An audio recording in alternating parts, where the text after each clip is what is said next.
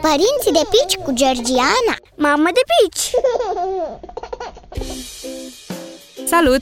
Astăzi îți vorbesc despre puseele de creștere ale bebelușilor. Un alt bau-bau al proaspeților părinți.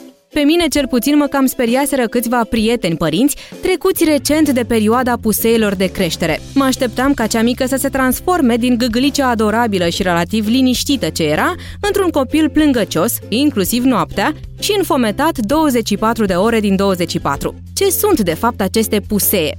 Sunt perioade relativ scurte, de câteva zile, în care copilul experimentează o dezvoltare mai accelerată, fizică sau intelectuală, și în care organismul său depune mult efort pentru dobândirea noilor achiziții. La o lună, o lună și jumătate, de exemplu, cel mic începe să-și țină capul singur, o abilitate extrem de importantă, dar care s-ar putea să vină la pachet cu câteva zile mai dificile, Alte pusee de creștere mai sunt în jurul vârstei de 3 luni, când încearcă să se ridice de la sol, apoi la 6 luni, când stă în fund, la 9 luni, când descoperă mersul de abușilea și la 12 luni, când începe să facă primii pași. Eu nu mi-am dat seama până acum de niciun puseu de creștere la fetița mea, nu pentru că n-ar fi trecut prin perioade dificile, ci pentru că le-am luat ca atare, gândindu-mă că are pur și simplu niște zile mai proaste din când în când, ca noi toți de altfel.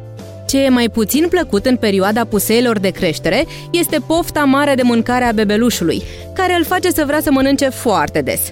Asta înseamnă că dacă îl alăptezi, s-ar putea să fii nevoită să alăptezi uneori chiar și din oră în oră.